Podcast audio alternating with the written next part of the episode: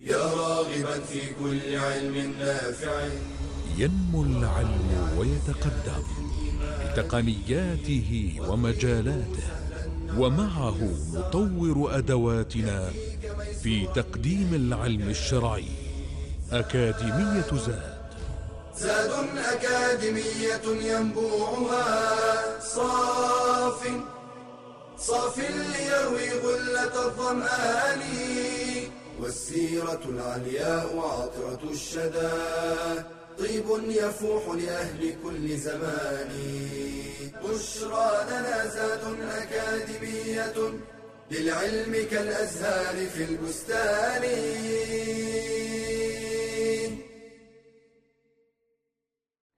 إن الحمد لله نحمده ونستعينه ونستغفره ونستهديه ونعوذ بالله من شرور أنفسنا وسيئات أعمالنا. من يهده الله فلا مضل له ومن يضلل فلا هادي له. وأشهد أن لا إله إلا الله وحده لا شريك له وأشهد أن نبينا محمدا عبده ورسوله صلى الله عليه وعلى آله وأصحابه ومن دعا بدعوته واستنى بسنته واهتدى بهديه إلى يوم الدين وبعد. حياكم الله إخواني وأخواتي من طلاب وطالبات العلم في برنامج أكاديمية زاد.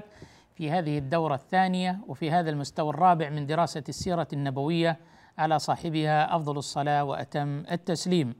ندرس في هذا المستوى الرابع ما يتعلق بشيء من أحواله عليه الصلاة والسلام حال غضبه وفرحه وحزنه وما يحب وما يكره بأبي وأمي صلى الله عليه وآله وسلم. في هذا اللقاء نتحدث بإذن الله سبحانه وتعالى عن جانب مهم من الجوانب التربوية والأحوال النبوية التي كان يمارسها صلى الله عليه وسلم في تربية أصحابه وتنميتهم والرقي بشخصياتهم. ومن ذلك تحفيزه صلى الله عليه وآله وسلم. التحفيز هو تشجيع القلب تشجيع النفوس تحريك هذه النفوس إلى الأفعال الطيبة. والأقوال الحسنة والأحوال الشريفة وذلك من خلال تشجيعها وتحفيزها بما تحبه وتتعلق به من أمر الدنيا أو أمر الآخرة. وهذه طبيعة النفس البشرية فإن من المحركات لهذه النفس البشرية ومن الدوافع التي تدفعها إلى العمل إلى الجد الاجتهاد في أمور الدنيا والآخرة ما تتطلع إليه من الثواب والجزاء. وهذا الثواب والجزاء قد يكون امرا معجلا في الدنيا وكذلك امرا مؤجلا في الآخرة. من يتتبع القرآن الكريم يجد أن النبي صلى الله عليه وسلم كان متاسيا بكتاب الله عز وجل كان خلقه القرآن. فكان يتمثل نهج القرآن في التعامل مع النفوس. ومن ذلك أن القرآن كان يحفز النفوس ويدفعها إلى الفضائل بترغيبها بما تناله وتتطلع إليه في الدنيا والآخرة. ومن ذلك قوله عز وجل في كتابه الكريم ولو أن أهل القرى آمنوا واتقوا لفتحنا عليهم بركات من السماء والأرض. إذا هذا تحفيز للنفوس على الإقبال على الطاعة الإقبال على الإيمان تقوى الله عز وجل وبين لهم ما سيجنونه من أرباح دنيوية وأخروية أيضا. ولو أن أهل القرى آمنوا واتقوا هذا المطلوب منهم الإيمان بالله عز وجل وتقوى الله سبحانه وتعالى واتباع شريعته. ولو أنهم ولو أن أهل القرى آمنوا واتقوا لفتحنا عليهم بركات من السماء والأرض. فحفزهم إلى الإيمان والتقوى بما وعدهم به من الخيرات والبركات والأرزاق الحسية والمعنوية وبما يفتحه الله عز وجل على أهل على أهل القرى وعلى المجتمعات وعلى الأفراد من خيرات وبركات السماء ومن خيرات وبركات الأرض نتيجة لهذا الإيمان ولهذه التقوى. فهذا محفز للنفوس إلى الإيمان وإلى التقوى. وقد اتبع النبي عليه الصلاة والسلام هذا الأسلوب القرآني وجعله من الأساليب النبوية لحض الناس على الخير ومنعهم وتحذيرهم من الشر. فمن ذلك تحفيزه صلى الله تحفيزه صلى الله عليه وسلم لصحابته وللناس بالأشياء الأخروية ما يجنونه في الآخرة. وهذا ما أكثر ما كان يعلق به النبي صلى الله عليه وسلم أصحابه وأمته من بعده، يعني الذي يتأمل ما في السنة الشريفة يجد أن أغلب ما تدفع إليه النفوس هو ما تحصله في الآخرة. مع أنه قد وعدت بأشياء كثيرة في آه، الدنيا وخيراتها إلا أن الأكثر الأغلب هو ما يتعلق بالآخرة. لتكون النفوس متشوفة إلى ما عند الله سبحانه وتعالى. فعن أبي هريرة رضي الله عنه أن اعرابيا جاء إلى النبي صلى الله عليه وسلم فقال: دلني على عمل إذا عملته دخلت الجنة. يعني الصحابة حتى في أسئلتهم وتساؤلاتهم وما يشغل أذهانهم هم يعني مرتبطين بالآخرة هم يعني متعلقين برضا الله عز وجل بما يحبه الله سبحانه وتعالى بجنة عرضها السماوات والأرض. يسألون عما يقربهم من هذه الجنة ويسألون عما يباعدهم من النار وما يخافونه في الآخرة. فالآخرة حاضرة في نفوسهم. فقال دلني على عمل إذا عملته دخلت الجنة. فقال له النبي صلى الله عليه وسلم تعبد الله لا تشرك به شيئا؟ هذا توحيد الله عز وجل. توحيد اولا. وتقيم الصلاة المكتوبة. وتؤدي الزكاة المفروضة. وتصوم رمضان رواه البخاري ومسلم. وذلك قبل الحج قبل فرضية الحج. وأيضا ربما أن هذا الرجل لا لم يكن لديه الوسع والطاقة لأن يحج. فأرشده إلى ما إذا قام به من الفرائض التوحيد والصلاة والزكاة والصيام وأدى هذه الشعائر فإنه موعود بجنة عرضها السماوات والأرض تدخل الجنة. فجعل التمسك بأركان الإسلام سبيل إلى تحصيل ما تتطلع إليه النفوس في الآخرة من الجنة ودخولها جعلنا الله وإياكم من أهل الجنة. وأيضا النبي صلى الله عليه وسلم كان يحفز الناس في دعوته لهم بالتوحيد لما كان يقول لهم قولوا لا إله إلا الله تفلحوا. والفلاح المقصود به السعادة والنجاه والنجاح والفوز في الدنيا والآخرة. فجعل تحصيلهم للفلاح وهو الذي تتشوق وتتشوف إليه النفوس وتتطلع إليه جعله جزاء للتوحيد والإيمان بالله عز وجل. قولوا لا إله إلا الله تفلحوا. وكان صلى الله عليه وسلم أيضا يحفز أصحابه بالجنة للقيام بالأعمال الشاقة. ومن ذلك مثل بذل النفوس في سبيل الله تعالى الجهاد في سبيل الله. لما كان يحفز صحابته للقيام ببذل نفوسهم لله عز وجل من أجل إعلاء كلمة الله عز وجل. ففي غزوة بدر قال لهم النبي صلى الله عليه وسلم قوموا إلى جنة عرضها السماوات والأرض. قوموا يعني قوموا بالواجب الذي عليكم. قوموا إلى بذل النفوس رخيصة في سبيل الله تعالى. قوموا إلى جنة عرضها السماوات والأرض. فعمير بن الحمام الحمام الأنصاري رضي الله تعالى عنه يعني لما سمع هذه العبارة المحفزة المشجعة المهيجة قال يا رسول الله جن عرضها السماوات والأرض؟ قال نعم نعم جن عرضها السماوات والأرض. فقال بخ بخ. هذه كلمة تقولها يعني العرب في في لغاتها تحفيزا ودفعا للنفوس. فقال رسول الله ما يحملك على قول بخ بخ؟ قال لا والله يا رسول الله إلا رجاء أن أكون من أهلها. يعني أرجو أن أكون من أهل هذه الجنة التي عرضها السماوات والأرض. فقال له النبي صلى الله عليه وسلم إنك من أهلها فإنك من أهلها. فأخرج رضي الله عنه التمرات كانت في آه، قربته أو جعبته فجعل يأكل منها ثم يعني قال إنها والله لحياة طويلة لئن بقيت حتى آكل هذه التمرات استطال هذه الفترة الزمنية ريثما يأكل هذه التمرات استطالها واستثقلها في أن تكون حاجزا ومسافة ويعني بعدا له عن هذه الجنة ودخولها سوى أن يدخل في غمار هذه المعركة غزوة بدر. فرمى بتلك التمرات ثم قاتل حتى قتل رضي الله تعالى عنه وأرضاه. والشاهد من ذلك أن النبي صلى الله عليه وسلم حفز صحابته لأقصى درجات البذل وهو بذل النفوس والجود بالنفس أقصى غاية الجود.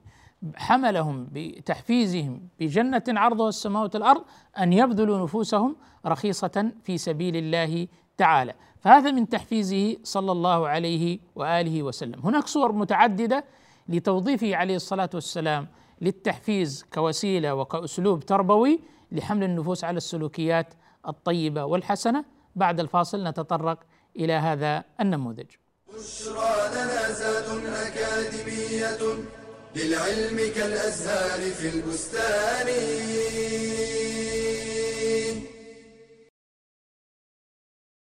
هل رغبت يوما في بيع سلعة؟ وبحثت عمن يوفر لك مشتريا بسعر جيد وهل رغبت في شراء عقار فذهبت لمن يدلك على ما يناسبك. هذه هي حقيقة السمسرة وعمل السمسار حلال والأجرة عليه مباحة. ويجب أن يكون السمسار ناصحا فيدل صاحب السلعة على أفضل مشتر ويدل المشتري على أفضل سلعة.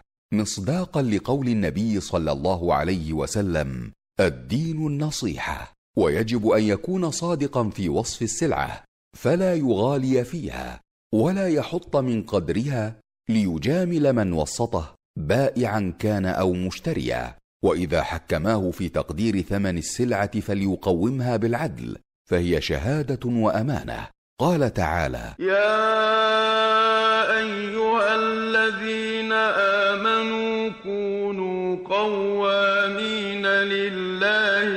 لله شهداء بالقسط. وإذا عمل السمسار لأحد المتعاقدين لم يجز له أن يتواطأ مع الطرف الآخر على زيادة السعر أو إنقاصه. فهذا غش وخيانة. لا سيما إذا تولى السمسار العقد لأنه وكيل مؤتمن. ويأخذ السمسار أجرته من البائع أو المشتري أو منهما بحسب الشرط أو العرف. فإذا لم يكن شرط ولا عرف فالأجرة على من وسطه منهما ويجب أن تكون الأجرة معلومة بأن تكون مبلغا مقطوعا كعشرة أو نسبة مئوية من ثمن السلعة كاثنين بالمئة مثلا أو يقول له بعه بمئة وما زاد فهو لك. قال ابن عباس لا بأس أن يقول بع هذا الثوب فما زاد على كذا وكذا فهو لك. وقال ابن سيرين إذا قال بعه بكذا فما كان من ربح فهو لك أو بيني وبينك فلا بأس به. وهذا من الشروط الجائزة فيجب الوفاء بها. قال النبي صلى الله عليه وسلم المسلمون على شروطهم إلا شرطا حرم حلالا أو أحل حراما. بشرى لنا زاد أكاديمية. للعلم كالأزهار في البستان. الحمد لله والصلاة والسلام على رسول الله وعلى آله وصحبه ومن والاه. أما بعد فلقد كان النبي صلى الله عليه وسلم يوظف التحفيز والتشجيع كأسلوب تربوي لتنشيط النفوس ولدفعها إلى ما فيه فلاحها ونجاحها وصلاحها في الدنيا والآخرة. ومن ذلك تحفيز النفوس للقيام بواجباتها الاجتماعية تجاه الضعفاء، تجاه المساكين، تجاه المحتاجين، تجاه الذين لا حيلة لهم ومن ذلك اليتيم. اليتيم الذي تركه أبوه وهو الذي يقوم على شؤونه وعلى الإنفاق عليه ورعايته فأصبح يعني وحيدا فدفع النبي صلى الله عليه وسلم النفوس وشجعها وحفزها على القيام بواجبها الاجتماعي تجاه هذه الشريحة من الضعفاء. فقال عليه الصلاة والسلام أنا وكافل اليتيم كهاتين في الجنة وقرن بين السبابة والوسطى. أي من شدة المقاربة والمرافقة والملاصقة والمجاورة والقرب والمنزله الرفيعة التي ينالها من يقوم على كفالة اليتيم أن يكفله ويتولى رعايته وشؤونه ماديا ومعنويا وتربويا وتوجيها وتعليما ورعاية كاملة كأنما هو أبوه ولم يفقد أباه. أنا وكافل اليتيم كهاتين في الجنة. فانظر كيف إن النبي صلى الله عليه وسلم حفز على هذا الواجب الاجتماعي وهو القيام بها شؤون هذا الضعيف هذا اليتيم الع... الذي لا عائله له دفع النفوس إلى أن تبذل من وقتها تبذل من جهدها تبذل من مالها تبذل من وقتها في سبيل الوصول إلى الغاية التي تتطلع إليها وهي مرافقة النبي صلى الله عليه وسلم في الجنة. وهذا أسلوب تربوي لتحفيز النفوس على القيام بالفضائل. من ذلك أيضا تحفز النفوس إلى فعل الخير بما تناله من التخلص من مما تخاف منه ومما يثقلها. من الأشياء التي تثقل الإنسان وتهمه الإنسان المسلم قضية الذنوب والمعاصي والآثام والآثار التي عليه والإثم الذي على ظهره الذي يكاد أن ينقض ظهره ويشعر بتبعته والخوف منه أمام الله عز وجل. فحفز النبي صلى الله عليه وسلم إلى العمل الصالح والقيام به أن جعله مكفرا ومزيلا لهذه الأثقال وهذه الذنوب والمعاصي التي يخشى الإنسان من تبعاتها. قال صلى الله عليه وسلم من قال سبحان الله وبحمده مئة مرة حطت عنه ذنوبه أو خطاياه كما تحط الشجرة ورقها أو من قال سبحان الله وبحمده مئة مرة حطت خطاياه وإن كانت مثل زبد البحر. رواه البخاري. يعني لو كانت ذنوبه مثل زبد البحر في كثرته وامتداده ثم قال سبحان الله وبحمده مئة مرة بحضور قلب وفهم للمعنى وإدراك له واستشعار لمعانيه ورجاء للثواب من الله عز وجل ورغبة عند الله عز وجل أن يكون هذا العمل مكفرا لهذه الذنوب والخطايا إلا أتم الله عز وجل عليه هذه النعمة. عمل بسيط عمل سهل ما يأخذ من الإنسان يعني من دقيقة دقيقة ونصف دقيقتان على الأكثر بالكثير للشخص البطيء جدا. من قال سبحان الله وبحمده مئة مرة حطت خطايا ولو كانت مثل زبد البحر. فهذا تحفيز للعمل الصالح بما يدركه من ثمرات هذا العمل الصالح من تخفيف الذنوب والآثام التي يخشى الإنسان غائلتها وعائدتها عليه في الدنيا والآخرة. النبي صلى الله عليه وسلم وظف التحفيز كأسلوب تربوي لتربية صحابته على المبادرة والفاعلية في المجتمع وأن يتولى الإنسان زمام المبادرة لفعل الخير والنفع والصلاح والإصلاح في المجتمع. ومن ذلك أنه عليه الصلاة والسلام قال من سن في الإسلام سنة حسنة كان له أجرها وأجر من عمل بها إلى يوم القيامة لا ينقص من أجورهم شيئا. اذا هذا فيه دفع وتحفيز للإنسان أنه إذا عمل عملا صالحا واقتدى به الناس أو عمل عملا خيرا فاقتدى به الناس فإن الأجر والثواب الجزيل يناله إلى قيام الساعة ولا ينقطع بانقطاع موته. هذا محفز كبير وضخم أن يضاعف الإنسان لنفسه الأجور. يعني لكم أن تتصوروا أيها الإخوة والأخوات كم هي الأجور والثواب الجزيل العظيم؟ مثلا مثلا. لذلك الرجل الذي اقترح مثلا إنشاء مثلا مجمع طباعة المصحف الشريف. مثلا. كل من قرأ كل مصحف كل آية كل حرف وكذلك من قام على هذا الأمر وتولاه كم يناله من الأجور والثواب الجزيل إلى قيام الساعة. ما قرئ في هذا الكتاب. أجور عظيمة لا حدود لها. إنسان يدل يعني يدل على خير. مثلا يبادر بعمل صالح لإغاثة ملهوف فيتبعه كثير من الناس. يدل على فقير محتاج قد التصق بالأرض.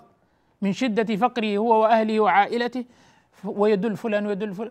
ثم ينال كل هذه الأجور والثواب الجزيل. يفتح بابا من أبواب الخير والطاعة عبر وسائل التواصل الاجتماعي أو عبر هذه التقنية الحديثة. بابا من أبواب الخير دلالة على الخير مثلا. كم يناله من الأجر والثواب الجزيل إلى قيام الساعة؟ فهذا كله يدفع.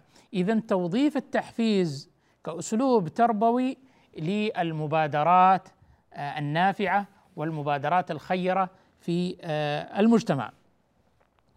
آه، أيضا من وسائل التحفيز كذلك تشبيه يعني بالمحبوبات تشبيه ما يجنيه الإنسان من الأجور والثواب آه، عند الله عز وجل في الآخرة بشيء مما تتشوف له النفوس من آه، محبوبات الدنيا.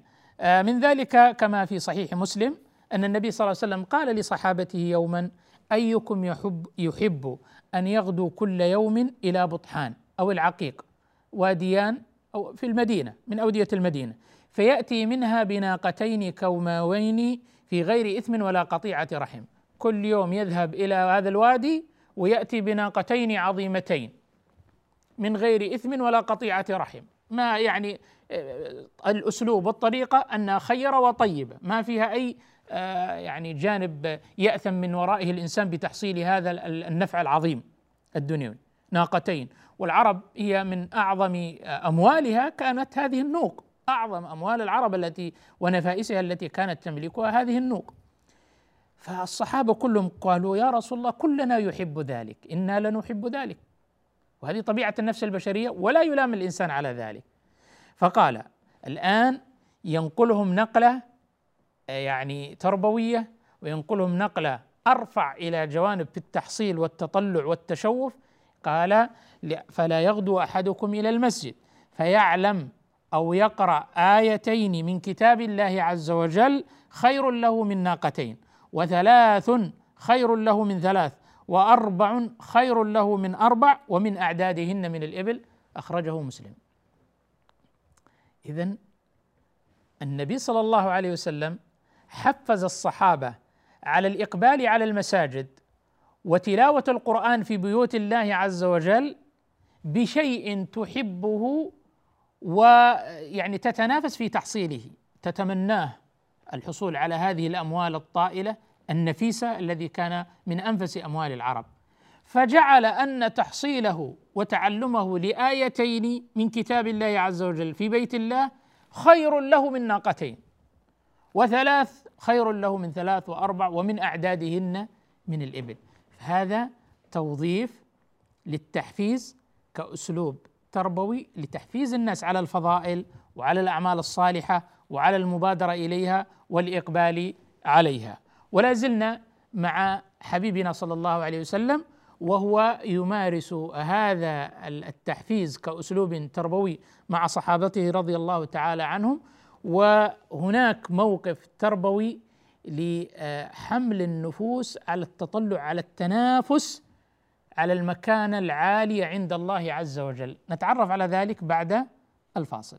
بشرى لنا زاد أكاديمية للعلم كالأزهار في البستان.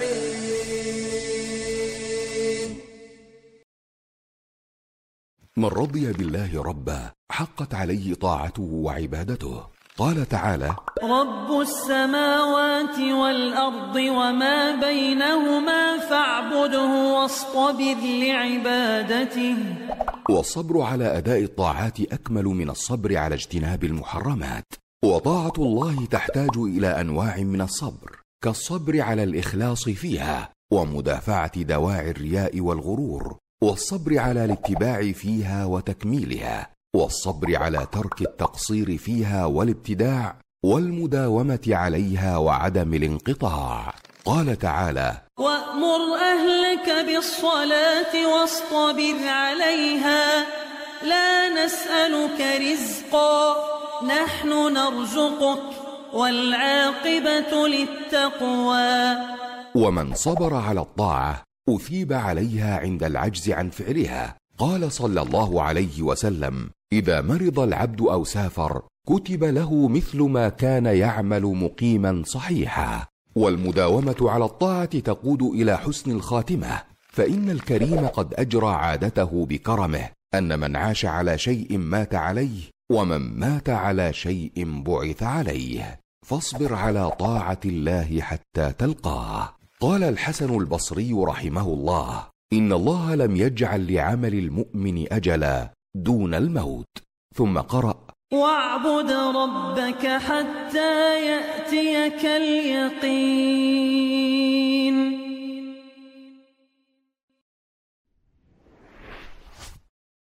بشرى لنا زاد أكاديمية للعلم كالأزهار في البستان. الحمد لله والصلاة والسلام على رسول الله وعلى آله وصحبه ومن والاه وبعد فلقد كان النبي صلى الله عليه وسلم يوفض التحفيز يوظف التحفيز كأسلوب تربوي في تشجيع صحابته على فعل الخيرات وترك المنكرات وعلى فعل الأعمال الصالحة والتنافس فيها والسباق إليها يوظف التحفيز لغرس المبادرة والفاعلية في نفوس أصحابه آه كذلك كان يوظف التحفيز لتحقيق التنافس في الخيرات والتسابق إلى المقامات العالية عند الله عز وجل مقامات العلم والإيمان. من ذلك ما رواه البخاري لما جاء فقراء المهاجرين إلى النبي صلى الله عليه وسلم، فقراء المهاجرين جاءوا إلى النبي صلى الله عليه وسلم فقالوا يا رسول الله ذهب أهل الدثور أهل الدثور الأغنياء أهل الأموال. ذهب أهل الدثور بالأجور والدرجات العلى والنعيم المقيم. فقال لهم النبي صلى الله عليه وسلم وكيف ذاك؟ قالوا يا رسول الله يصلون كما نصلي ويصومون كما نصوم ولهم فضل أموال يحجون بها ويعتمرون ويجاهدون ويتصدقون. قال صلى الله عليه وآله وسلم ألا أحدثكم بما ألا أحدثكم ما إن أخذتم به أدركتم من سبقكم ولم يدرككم أحد بعدكم وكنتم خير من أنتم بين ظهريه بين ظهرانيه إلا من عمل بمثل ما عملتم. تسبحون وتحمدون وتكبرون ثلاثا وثلاثين دبر كل صلاة. في رواية تسبحون ثلاثا وثلاثين وتحمدون ثلاثا وثلاثين وتكبرون أربعا وثلاثين. إذا توظيف التحفيز للتنافس والتسابق تدركون به من سبقكم لا يدرككم به من وراءكم. تكونون خير من بين أظهركم.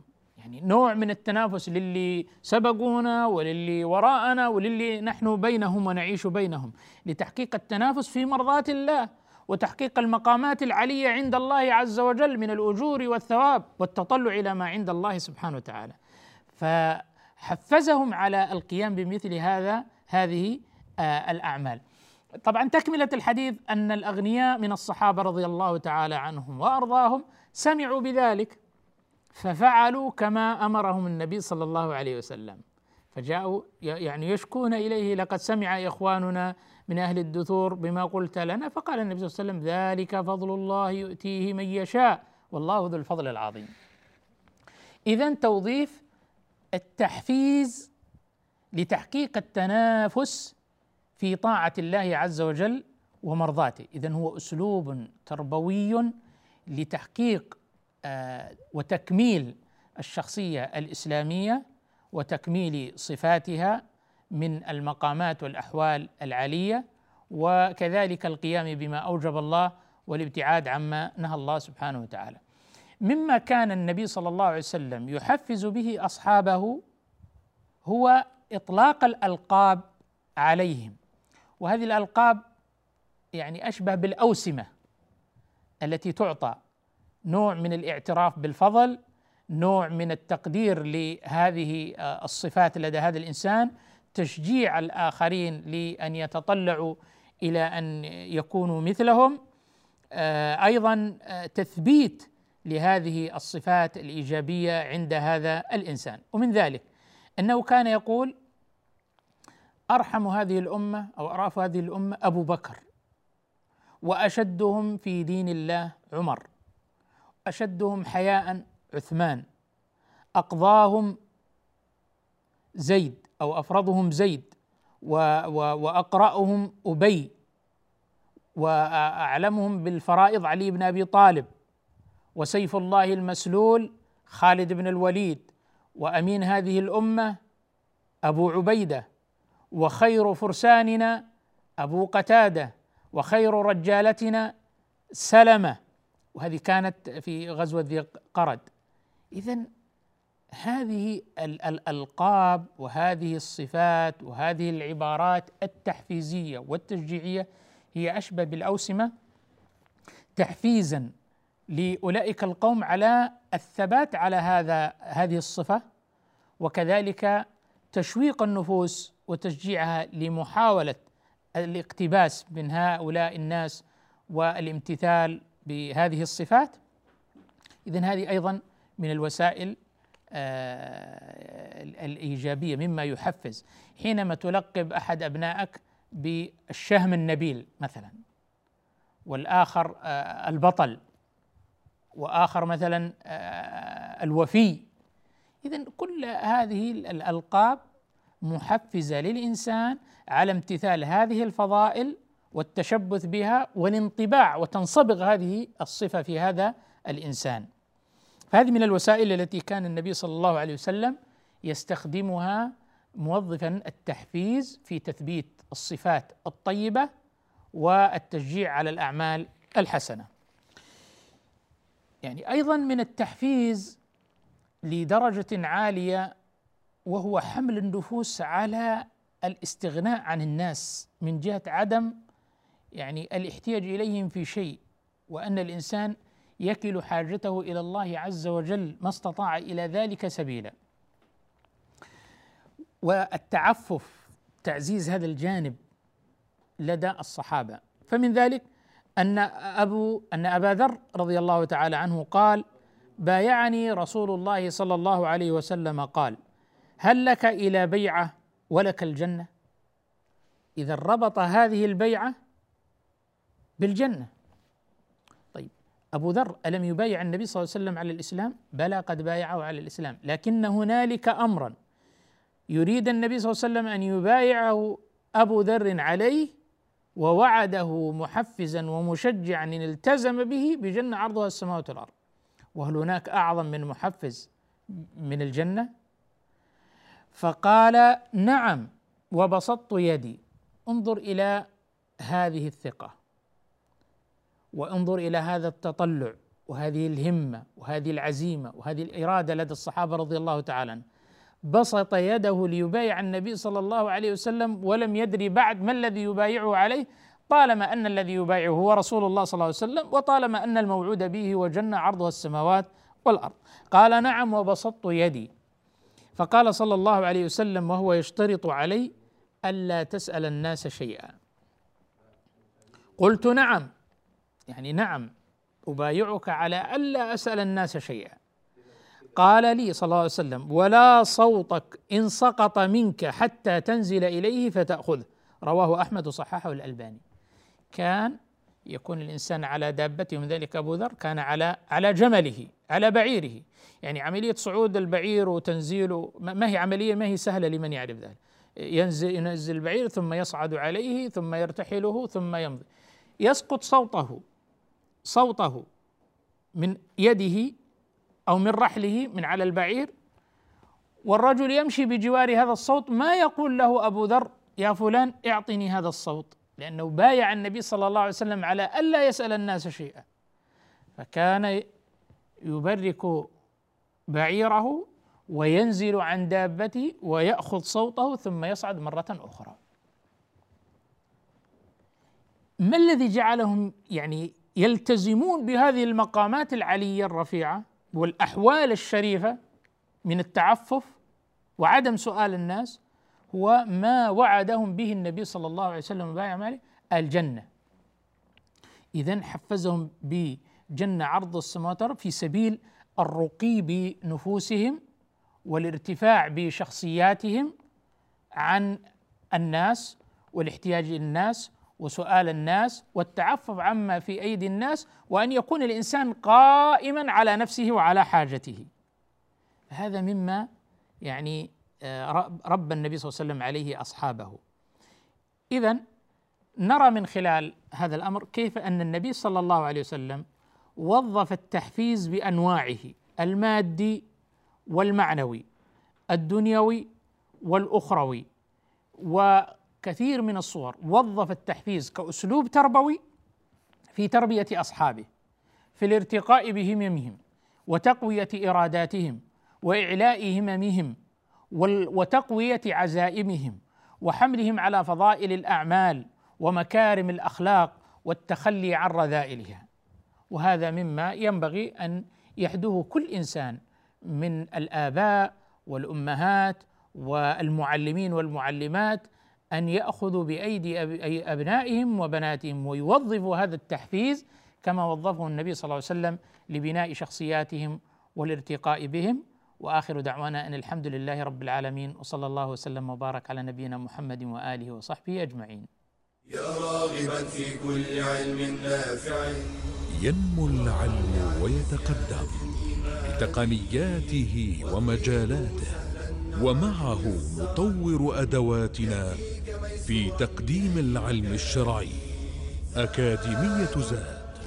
زاد أكاديمية ينبوعها صاف صاف ليروي غلة الظمآن والسيرة العلياء عطرة الشدى طيب يفوح لأهل كل زمان. بشرى لنا زاد أكاديمية للعلم كالأزهار في البستان.